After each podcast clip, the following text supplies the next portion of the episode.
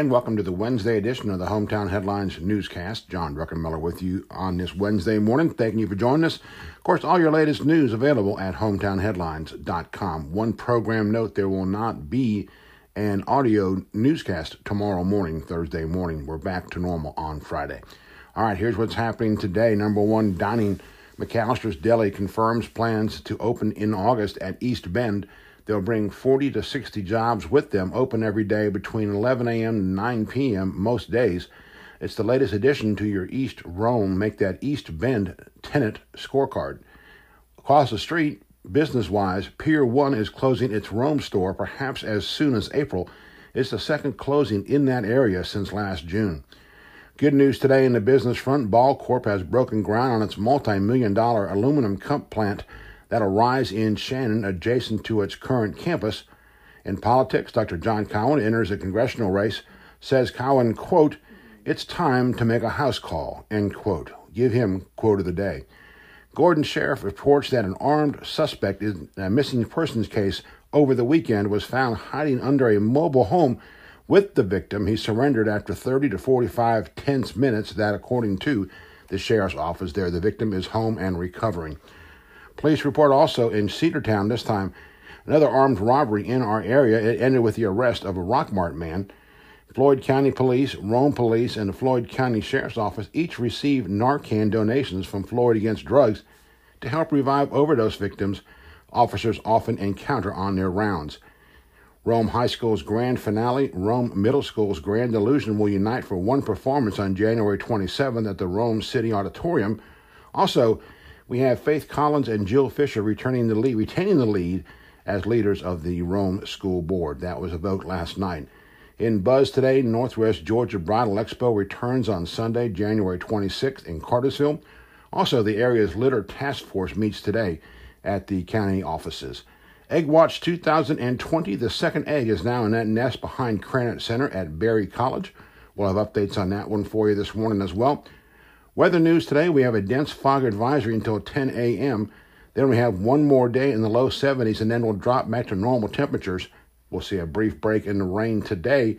It'll return sometime on Friday. Also today, obituaries Mrs. Waddell Sessions Clark, who was 99, and Mr. Henry White. Dining news today Public Health Restaurant Inspection scores. A restaurant in Rockmart has earned a 64 or a U. Greater Community Bank Crime Watch reports Polk, Bartow, and Floyd counties now available online for you. The Truett's Chick fil A Sports Report in basketball. High school scores, boys and girls from last night, as well as a look at this week's schedule. We have local college basketball updates. NFL conference championships are this Sunday. I think it's a 3:35 and a 6:45 games there. Baseball, the latest on Rome Braves preseason activities and community sports. Don't forget, Hall of Fame tickets are now on sale.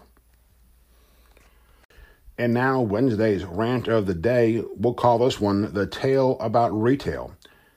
The new year was days old when word went out that Pier 1 was planning to shut down around half of its 900 plus stores. The culprit, once again, probably the easiest description, is these what we know these days as not good times for the brick and mortar stores. It took only a few more days before we learned that the Rome store at Riverbend Center, one of the original anchors of that center back in 2003, was on the hit list. We went through this same thing in 2016 in Cartersville when they lost their Pier 1, again in another contraction. Seven months ago, a smaller nearby retailer closed as well, Payless Shoe Source, also was in a free fall nationwide and has taken drastic steps to severely cut back that chain as well. And we continue to hear another chain, also in this neighborhood of stores off Turner McCall, is thinking about making some cuts as well. So, two spots, maybe a third brewing on the west side of Turner McCall at Riverbend and Hicks Drive intersection, those combined are not a good sign. And yet, as the store closing signs went up in the windows at Pier 1 on Tuesday, massive earth moving machines continued to prepare the foundation for the next big shopping center in town. East Bend is designed to bring 20 to 28 retailers and restaurants when it opens later this fall. We confirmed another tenant on Tuesday, McAllister's Deli, which will give Panera a run for its dough. It's scheduled to bring between 40 and 60 jobs, so maybe it'll be a trade off, maybe offsetting some of the jobs lost when Pier 1 closes. But that's the kicker here. As one retail center rises from the remnants of another, this case being the former Kmart, we're seeing a little stress, a little age, and maybe some depreciation just across the street at Riverbend Center. Don't misunderstand, Riverbend was packed over the Christmas shopping season, and Kroger had great reason to expand its footprint from 60 to 80,000 square feet a few years ago, even with the new challenges of Publix and Aldi in town. There are many in town who remember when Kroger in West Rome anchored a bustling retail center out there. And then there was the East Rome Kroger off Hicks Drive, now home to Goodwill, and all those adjoining stores on Etowah Crossing. And even the old Riverbend Mall gave way to Riverbend Center. It just seems we keep jumping from retail hotspot to retail hotspot, with some later reclaimed while others continue to basically shop for shoppers. It kind of reminds us of the Atlanta Braves, from new stadium to newer stadium to whatever they're calling the newest place, this one renamed on Tuesday. And in this era where Amazon or even Walmart will deliver your items to your doorstep in a day or two, compared to all the hassle of shopping to begin with, you have to wonder why we keep subsidizing and building newer, bigger, better shopping centers. And keep in mind some of this new retail, such as East Bend, come with long-term tax breaks, so any money to be made is going to have to come from retail sales tax.